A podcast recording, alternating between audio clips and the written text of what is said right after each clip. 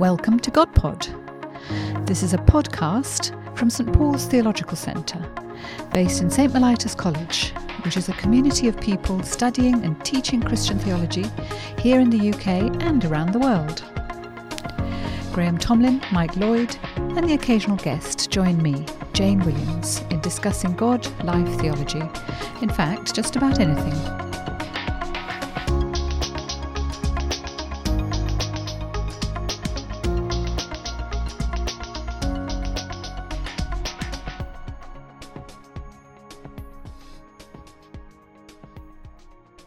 Well, hello. Good morning, good afternoon, good evening. Don't know what time you're listening to this, but this is another episode of GodPod, and uh, it's great to be with you. It's uh, my name is Graham Tomlin. If you've listened to Pod, uh, GodPod before, you'll know my voice. I'm the Bishop of Kensington and um, President of St Mellitus College, and um, uh, today it is uh, the two of us, myself and Jane Williams. Hello, Jane. Hello. It's very strange, isn't it? Just the two of us. It is indeed. Yeah. Mike Lloyd is somewhere else. Not quite sure what he's doing today. We don't have any guests today. So it's just the two of us. And every now and again, it's quite nice to have a just a simple conversation between us. Good. It is. And that enables us, Graham, to pick up something that we've chatted about before, um, which I'd love to hear more about. Um, last time we talked, um, you and I, we were talking about uh, how Christians engage um, more confidently with our culture rather than um, constantly being pushed onto the back foot about things, how we actually hmm. um, uh, engage with with greater a sense of what we have to contribute to shaping our culture. Where did that idea come from, and how is it how is it developing?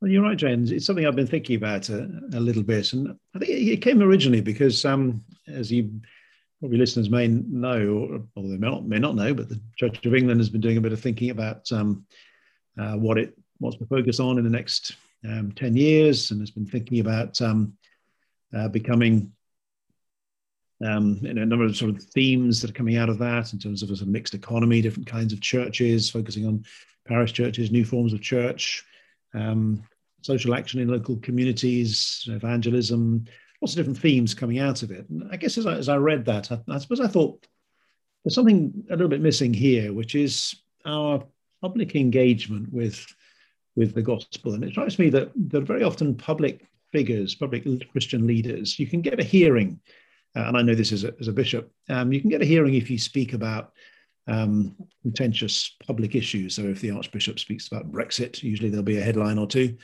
Um, if uh, Christian leaders speak about race uh, or about um, uh, about economics, uh, or sort of legal matters within the nation, issues that are of interest to the wider culture, then there'll be a hearing for that. But, but kind of when we talk about Jesus, um, it's harder to get much uh, of a hearing for that. And so, in other words, what what what we often end up doing is is speaking quite rightly so about how the gospel kind of works out in different contexts. But um, but the kind of um, the heart of the gospel behind that, the things that that um, that motivate and inform and shape our public pronouncements that very often don't get get heard. Um, and it seems to me that you know we, we, we, again we get listened to and noticed when we do good works in society, when we do food banks or uh, death advice centres or mm. homeless drop-in centres. People recognise that and value that because of what the church does. Um, we obviously do a fair bit of sort of local church evangelism through courses like Alpha or Christianity Explored or whatever it might be. Um, but very, I think there's something again in the middle, which is the kind of background narrative uh, about Christian faith. Because I think I may be wrong on this, and I'd be interested to get your perspective. But I think there are an awful lot of people out there who kind of think that Christian faith has nothing really very interesting to say about the world therefore is not worth listening to. They're interesting, you know, Christians are interesting when they might talk about issues that everyone else is interested in, but the heart of Christian faith doesn't seem to offer anything of any great value. And I think we need to change that narrative. And um, it's what might have been called, uh, you know, apologetics in the past. I'm, I'm, a little bit uneasy about that term for various reasons. I'm, I'm calling it what, I, am calling cultural witness. And uh, that's what I think we need to do quite a lot more of, a bit of cultural witness in our context at the moment. That's so interesting, and uh, and actually, if you, I mean, we've had some quite interesting conversations in previous God pods with people like Maurice Glasman, for example, mm. um, and uh, and that great book Dominion that we um, yeah. Tom Holland, yeah, yeah, that we discussed with Tom Holland, um, which actually suggests that um, that, that it certainly in the past there has been a um, much more expectation that um, Christianity does set culture. It tells you what we're here for in a mm. very particular way. Whereas I think you're, I think you're probably right. That most people now think that um, the practice of a religious faith is a is a um, something you add on to mm. a life that actually gets its its main purpose from yep. something else. Yep. Um, yeah, I think that's that's right, and I think I think I think what we want to say that the Christian faith um, gives you a whole different way of viewing reality. Um, some of which will end up saying similar things to a wider culture, but some things might end up saying some quite different things. And it's that whole kind of view of the world that I, I think we need to uh, to do a bit more work on um, explaining and and and displaying. Um, it's kind of how we tell the Christian story more fully. Uh, it's probably one, one way of thinking of this. I've been thinking about that that text um, in the New Testament. I think it's in two Corinthians where where, where St Paul talks about um, you know the, the glory of God in the face of Jesus Christ. And part of this part of this task, I think, is is is kind of that. It's, it's, it's, it's work of witness. So telling what we see when we look into the face of Jesus Christ, which is part of explaining you know some of the things we talk about on godpod but in terms that people kind of outside the church could could understand but then if you think of that you know the light that shines from the face of jesus christ um, it's not just looking into that face it's then looking at the world in the light of the of the light that is shed by the glory of god in the face of jesus christ what does the world look like when viewed in that light um, I, often think of uh, in, the basement of, well, not in the basement, in one of the downstairs teaching rooms at St. Mellitus. You'll know it Jane very well. There's a there's a there's a, there's a huge painting by the the um, the painter Roger Wagner. Mm. It's a, a, painting of um, Ruth and Boaz, and um, if you want to look at it, you can just type in online Roger Wagner, uh, Ruth and Boaz. It's a, it's a, it's a wonderful painting, and what I love about it, and it's what I love about Roger's paintings more generally, is that it's it's a kind of biblical scene. Uh, but with some contemporary aspects to it. It's a picture of Ruth and Boaz in the fields, sort of meeting and talking, but you've got kind of workers and and um, wires of tractors in the corner and oil drums and um, telephone wires, telegraph wires going across the uh, the, the, scene. Um, so it's kind of contemporary but old, but it's always his paintings are always lit by a strange light. Um, the colors are all more vibrant than kind of normal. Uh, and you can't see the light. It's not like there's a sun somewhere that sheds this particular light, but his paintings are always sort of lit in this, this, this, this rich light that brings out the colors. And it seems to me that's kind of what we have to describe, you know, what the world looks like when lit in the light of the gospel. Mm. Um, and that's looking at all kinds of aspects of life, you know, economics and art and history and and um, politics and housing and everything else that's there, and just just describing that view of the world as seen in the light of the gospel. I think that's what we need to do. And I mean, obviously, in the past, there have been at least two different approaches to doing that. Um, one of which is the is the kind of William Temple approach. William Temple, who was Archbishop of Canterbury, unfortunately, very briefly, because um, he died quite young, but um, was part of a, a huge uh, uh, movement to draw people together into conversations all over the country about what kind of a society we wanted to be. Hmm. Um, quite extraordinary project, um, uh, uh, which collated evidence from people all over the place about um, the, the, the, future of the country, um, some of which fed into the creation of the welfare state and so on after hmm. uh, the Second World War, some of which fed into things like the World Council of Churches wanting to bring Christians together across the world in different kinds of ways.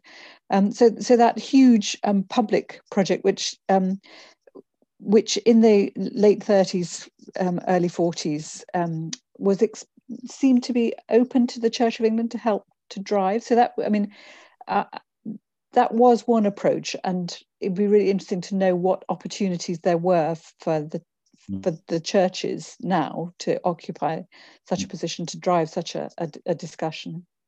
And then the other, of course, is the completely, and I'm sure there are others as well, is the complete opposite, which is actually um, uh, are, to focus on the fact that maybe not enough Christians do look into the face of Jesus and see even our own lives mm. in that light. Mm. So, do we actually um, uh, need to concentrate more on um, raising a generation of Christians who are deeply um, mm. shaped by uh, that spirituality that makes them uh, visibly different or um, uh, visibly attractive, which is part of what you wrote about, of course, in the provo- provocative church, isn't it? So, um, it, is it an either or, or can we do both, or what? What's your great plan, Graham? Yeah, well, so it's a very interesting um, contrast you, you paint there, and um, I think there is a bit of both. I mean, I, actually, the, the second in some ways is really crucial. I think this is partly a work of catechesis as well as apologetics. Yeah. It's kind of both both belong together, and if you do one without the other, it doesn't really work. Uh, because this comes out of people who have been sort of deeply soaked in the gospel, as it were. And so the kind of knowledge of the Christian faith and the deepening of discipleship and understanding it seems to be a crucial part of this. Um, so I think there is a there is that that element, and, and it's and I suppose my, my observation on the, the William Temple 1940s thing is I suppose two two things to say about that. One is, I mean, we are I think in a different place now than they were yep. then. Yeah, we are a much more kind of post-Christian, even possibly post-secular uh, world than they were. I think it was possible for the Christian church to have a much stronger voice in the shaping of culture then than it is now. Yeah. So we're in a slightly different place, which is why, which is why I'm sort of slightly shifting away from the language of apologetics because that seems to, I think it's got a bit of baggage that that that that word. It's some for many people it seems to convey the idea of sort of a rationalist foundationalist approach of arguments for Christian faith, which yeah. I know it hasn't always meant that, but it sometimes uh, has meant that. It's why I'm talking much more in terms of cultural witness. It seems to be our primary stance towards the world today is is is um, is that a witness? I was reading something by Walter Brueggemann recently. He was saying that in a in a post-Christian world, um, you know, our, our, primary stance towards the world is not so much proclamation because that implies a kind of common understanding between ourselves and the wider culture. Uh, but it's primarily witness. It's, we're witnessing to another reality. We're witnessing to the city of God that is coming, to use Augustine's language. We're, we're witnessing to the, to the kingdom of God. We're witnessing to what we have seen in the face of Jesus Christ. And, and witness is always contested. Um, it's contested in a law court. It's contested whatever you do it. But, but that's okay. You know, we, we bear witness. We just tell our story. We tell what we have seen in the light of, in the face of Jesus Christ. And that seems to be much more the right stance today than the you know, let's shape society in the way that that, that um, was maybe a little bit more possible in William Temple's day. I think the other thing I, would say about um, the 1940s is that I think it's a very interesting story to be told in there because it, alongside William Temple, in the in the during the, the Second World War period, um, there was a whole sort of attempt to kind of um, uh, to, if you like, to to display the Christian view of the world. And you had people like C.S. Lewis, you had W.H. Auden, you had Dorothy Sayers, you had T.S. Eliot. T.S. Eliot, yeah. You had yeah. Simone Weil, you had Jacques Maritain in, in France. You had a, a number of Christian intellectuals who were very often not professional theologians.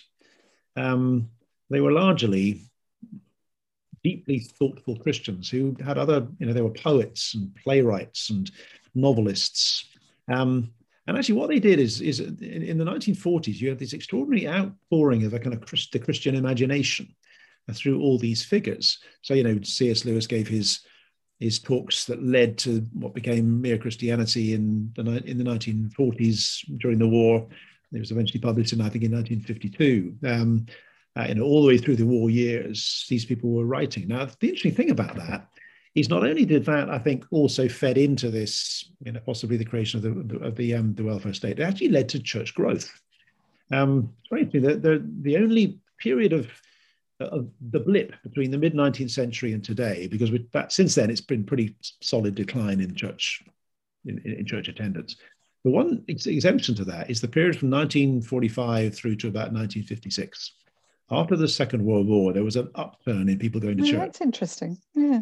Um, which has often been recognized, but never really been analyzed. So Callum Brown's book on, um, uh, you know, sort of secularization uh, focuses on the 1960s as the great period when you know um, Britain was secularized and the church lost its place, and he recognizes this upturn in church attendance in the post-war period. He can't really explain it. He talks about the Billy Graham campaigns, but they were they were much later.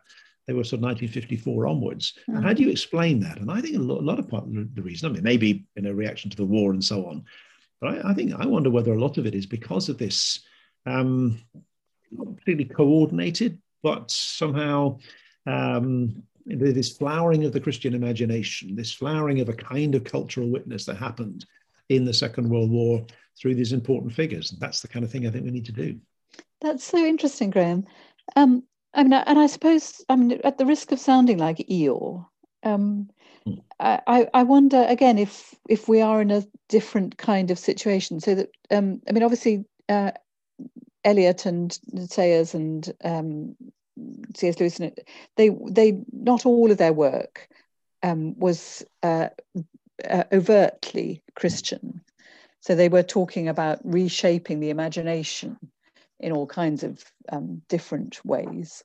Um, but I, I do wonder now if um, if you had a novelist or a poet or an artist who was known to be a Christian, whether they would get sidelined as a Christian novelist or a Christian artist, or uh, and that, that would instantly um, make it much harder for them to to, to uh, engage the wider cultural imagination. Um, yeah, I mean, I wonder though, because I mean, we know we've had a number of people on on GodPod recently who who do buck the trend. I think of um, Marilynne Robinson, for example, that we we um, we had one of our lectures and we had a GodPod discussion with her. Now, in some ways, you know, she is known as a as a Christian novelist um, and a, an unpopular form of it. She she was very upfront about being, you know, John Calvin is one of her favorite theologians, and she sort of almost often mm. talks about herself as a sort of Calvinist theolo- Calvinist novelist, uh, which is a sort of slightly strange designation. Um, Indeed. But, you know, Christianity isn't that popular these days. Calvin is even less popular, but she is widely read around the world and a hugely respected figure, and, and many of her, her novels are, are deeply Christian in a you know not in a um, sort of crass, you know, sort of um, evangelistic sort of format, as it were, but you know, with some deeply rich, um, you know, Christian themes in it. I mean, Tom Holland again that we spoke of earlier on, you know, writing, if you like, a kind of Christian history of the West in a way that was sort of recognized beyond. I think it's very interesting that these are these are not again they're non-theologians. Um, they're people writing in a different register. Uh, so I, I, just, I suppose I do think it is possible for people to write um, this kind of Christian um, uh, literature, art, history, and to gain a, a hearing uh, and an audience for it, even even in the conditions of you know deeply secularized 2020s. And I mean, it, it's partly deeply secularized, isn't it? It's partly deeply I don't know what the right word is. I don't exactly mean anti-intellectual, but a sort of sense that mm. um, um, that we're there aren't many places in our culture, at least in Britain, where there is a, a, a, a real public space for. Discussing big ideas. I think we've got, um, I mean, we've always been known as a nation of shopkeepers, and there is that sort of pragmatic um, mm. uh, element to um, some of our, our our culture, you might say. Yep. Um, that that makes this kind. I mean, I don't know where you would begin to have this discussion, Graham. Where would be the spaces, the um, physical or, or virtual spaces um, yep. that weren't um, defined um, in in with the kind of boundaries that would make it difficult for people um, yep. to join in. Yeah, I think that's right. I mean, I think using the parallel of the 1940s, I think the the technology that was used there was the radio. Yeah. It was um, you know C.S. Lewis's broadcast talks that led to Mere Christianity. It was Dorothy Sayers' plays, um, you know, that were again were broadcast largely on radio at the time. Radio was the kind of medium through which these things tended to happen, and books, of course uh, as well. I mean, it, I mean, obviously, the predominant medium today is is the internet for that. And in some ways, even over the last year with lockdown, we've seen the explosion of podcasts, of yeah. um, actually certain websites that are you know becoming spaces like that. I think the, the problem is that, I mean there, there, are lots of really good Christian voices out there that um, speak in those contexts. You know, I've, I've, you know written the old thing myself for the, the Times and the Spectator and for you know various um, Prospect magazine and so on. But they're very often within the context of a broader secularized narrative, and you get the odd little Christian voice here yeah. and there and it seems to me what we need to do is not just have that. Yes, that's needed too, but we need to create the kind of spaces in which that kind of can happen within the broader framework of a Christian understanding of the world. Um, whether that's websites, whether it's podcasts or whatever. Um, and uh, and to do that in a slightly more coordinated way that creates a, a space which is inquiring. It's not dogmatic. It's not um, uh, you know resisting any kind of form of discussion, but it is very, very much outward looking. It seems to be a lot of Christian stuff online is kind of inter-Christian discussion. Yeah. Kind, you know, there are sort of Christian websites and so on, which is basically all about, you know, how we run the church or how to how to grow the church or how to do your prayer meeting or how to do spirituality or whatever. It's, just, it's there for Christians, which is fine. But I think it's what I'm talking about is things that are much more deliberately focused upon the person outside the church um, or the person on the edges of the church looking in, or the people who are within the church who are looking to engage with their wider culture and looking for resources to help them to think how to do that. And that's the kind of thing I think we need to do. Yeah, which is why I, I think you're. I, I think you're almost certainly right that apologetics is not the way to do it. It's not so much putting an argument ab- about um, the rightness or otherwise of of, mm. of Christianity. It is actually engaging the imagination. Um, so, I mean, some of the uh, things that it seems to me really work, are, uh, uh, for example, that installation of Tracey Emin's in Liverpool Cathedral. Yeah. Because um, that's people think what, mm. you know, yep. that those two don't go together, um, and yet, uh, uh, and um, um, and it's I mean, it's, it's not a Christian statement that she's making um, mm. overtly, but it is something that's tapping into a whole well of, un, of uh, imagery and uh, understanding that deeply connects with Christianity. Yeah. Um, uh, and, and if, again, for those of you who don't know what I'm talking about, go and um, Google Tracey Emin and Liverpool Cathedral. It's it, um, it's one of those inspired little bits of uh, of conversation mm um, between uh, a, a, Christian institution and somebody who's who's just interested in the imagination and opening that up. Um, I, think, yeah, I think that's right, and I think it's um, again one of the reasons why I'm slightly moving away from the word apologetics is because apologetics can sometimes convey the word. I mean, there's nothing wrong with the word. Apologia is a good New Testament word. Um, but the way apologetics has been used in more recent times can convey the idea that you know we are marshalling a set of arguments as to why Christianity might be true. But that, so often that assumes a kind of common rationality underneath a sort of you know set of criteria that we can appeal to uh, that is shared by people in the church and outside, which there may be at a deeper level, but um, kind of that's kind of hard to find. And it seems to me that you know we're now in a, in a slightly more narrative period of human history where actually it's you know there are all kinds of different stories around i mean i was reading a um, fascinating book by um, about the sort of ethicist philosopher christian smith um, talking about the storied nature of reality. There are all these different stories out there. You know, he, talk, talks about the story of you know American, ex, you know, except, exceptional exceptionalism or Islamic resurgence, you know, or of capitalist prosperity or the progressive socialist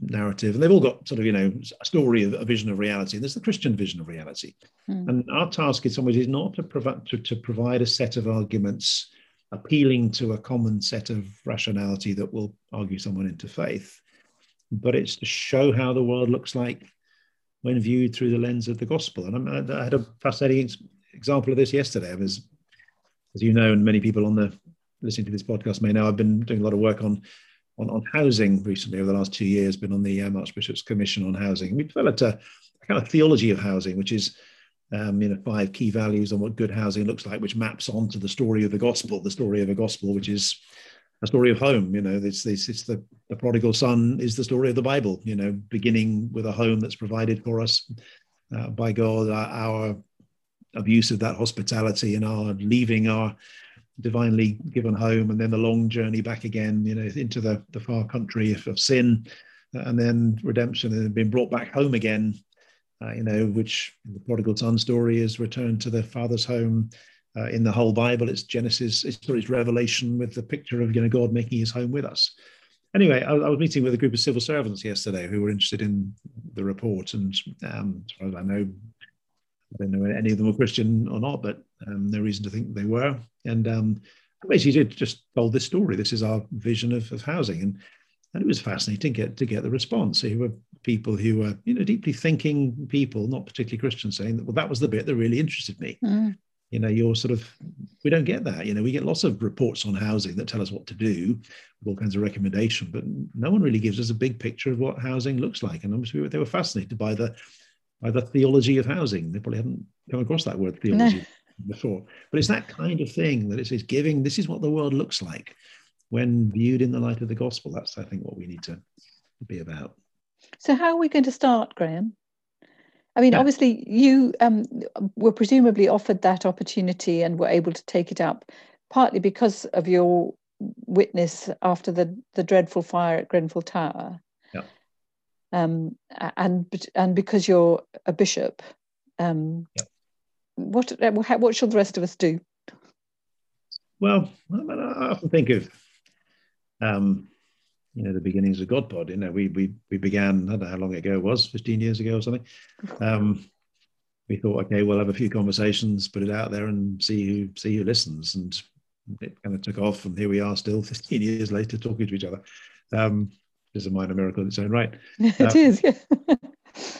and um, so I, I and, and, at that time we had no idea this would this would grow and last as long as it it did. And, and I think it's um, there's room for kind of big church initiatives. I think there's something that's, you know, maybe within the Church of England, other churches we can do. And that's a, that's a mindset change to start thinking, okay, rather than how do we sort out our internal matters, it's to shift the mindset, thinking about how do we tell the story more effectively and and, more imaginatively in, in wider culture. But it can also be done at small levels through using a Twitter account, through um, through setting up a little podcast, through using TikTok, through using Instagram, whatever it is you've got. I mean, one of the things about the modern world is that everybody has a voice. Um, and it's how can I use that voice in a creative way? Um, in and maybe teaming up with others to do that as well. If you've got other people and friends who are, have got the same sort of vision, why not get together, do a um, uh, do a podcast, use a social media channels, but always think about it not not just you know this is interesting to us but thinking about it what what if someone outside the church was listening to this um, uh, and how would they, what would they make of it mm. what are the things that would sort of connect into people kind of who are just showing that little bit of interest into christian faith at the time so that's the kind of thing i think we can mm. do and there's lots of little small voices we don't all have to be cs lewis or dorothy sayers or ts eliot uh, there may be a few of them out there, but we've got all, all our small voices, and if we can all use our small voices, that chorus begins to grow and to and to flourish and gets heard in more significant ways. And then it might also enable more C.S. Lewis's and Dorothy Sayers because um, their imaginations were already deeply steeped in the Christian gospel, whereas uh, lots of um, people who are moving into the arts and in, indeed into the sciences and into shaping politics and so on mm. have not had that opportunity to yeah. um, to have their imaginations shaped by a world view. It, yeah. it, just is so interesting that those civil servants um, had never uh, they enjoyed the theology. That doesn't mean that they're necessarily going to believe it, but actually um, mm. just to have a chance to um, imagine the world um, rather than um, make decisions about how to run it. Yeah, yeah, I think that's right. And I think you know there's a um, there's a longing for that kind of thing. There's a you know, we live in a world where there there are very few, there are no real common stories that we tell. There's so many different stories, and and that's part of the nature of our of our world. But uh, on the one hand, that's a it's a the kind of fragmentation of the modern world. But on the other hand, it's an, an openness to other stories to be to be heard. And um, I think it is our task within a um, within the kind of society we're in at the moment, you know, to tell our story as confident as we as we can. That's the other reason why I think we need to do this kind of thing, because I think there are a lot of Christians out there who who have kind of lost a sense of confidence in the gospel Yeah. uh, and are afraid to sort of put their hands up and say, I'm a Christian, because they'll get, you know, the usual stuff from the Dawkins Brigade or uh, or whatever it might be, you know, sort of directed at them, and they don't. Or they'll get friend, or they'll get friendly questions that they don't feel equipped to Yeah. engage. yeah, Um, it's not always hostility. It is sometimes just, you know, um, this is so deeply personal. We've never tried to explain to anybody else why it matters. yeah, sure, Um, exactly, that's right, yeah. yeah. yeah, and it's why you know, again, it was fascinating to see those civil servants, at the very least, just begin to think, oh yeah, well, Christian faith might have something to offer. My world, my world of housing, because they were all basically in, working in the Department of Housing in, in, in within government, and so um, uh, and e- even if it's just that, it's just that little sort of step in the right direction. Um, but the regaining a, a confidence in in the richness of the faith that we have and the way in which it you know it shaped culture for, for you know a couple of thousand years until relatively recently. Now, yes, we made mistakes over that period, and, and there was a right kind of apology. And, you know, there's apologetics in another sense, of that proper apologizing for the mistakes that we made in the past, but but we don't want to spend all our time apologizing in that way. I mean, we do have something to offer Yeah. the world. And, um, And this it couldn't be a more important moment to be doing it, could there? Um, we we are the world is going to be being reshaped as Yeah. a result of this pandemic. Yeah. Um, and every single um, uh, discipline um, is in, engaged in thinking, okay, so what happens next? Yeah. Um, uh, and so this is such a key time for us to be saying there is a, a, a, a vision of how you might reshape. Yeah. Um, I think that's right. You know, I often think of the parallel with you know, around the you know the second, third, fourth centuries of the of the church. You know, the beginnings of the fall, the breaking up of the Roman Empire. Mm.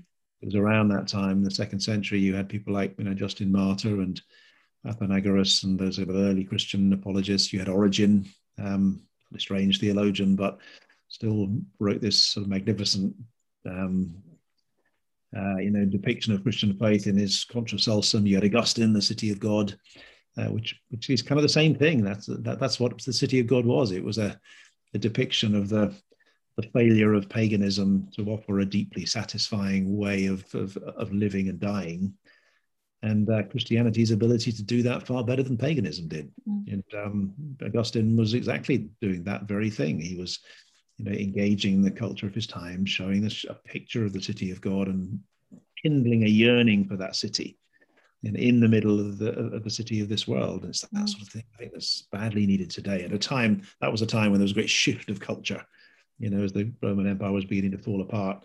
You know, we're now in a time of great shifting of culture. You know, we've had Brexit, we've had the Trump years in, in America, we've had um, the pandemic, you know, so much is changing all the time, and now seems to be such a crucial time to do this kind of work. So that's a you know a rallying call to anybody listening to this Yeah. to think about how we might actually engage this particular challenge. Um, I shall go away and write a novel. Very good. Well, we'll all we'll all long to read that one, Jane. yeah, I'm sure you will. It's, don't worry. Yeah. Maybe in the city of God. Yes. Yes, yes, yeah, Mike and I'll be worrying whether we're, whether we're going to be in it. So, yeah, very good. Well, it's good to talk as always, Jane. it's really fun to talk. Yes. That's good. And um, I'm sure we'll be back with another God Pod before, before long. And um, so uh, thank you to those of you who've been listening today. And um, hope you have a good day wherever you are. And uh, we'll see you again before too long. That was GodPod, a podcast from St Paul's Theological Centre. If you want to send us a question, just email it to godpod at htb.org. We can't promise to answer all the questions you send in, but we'll certainly try.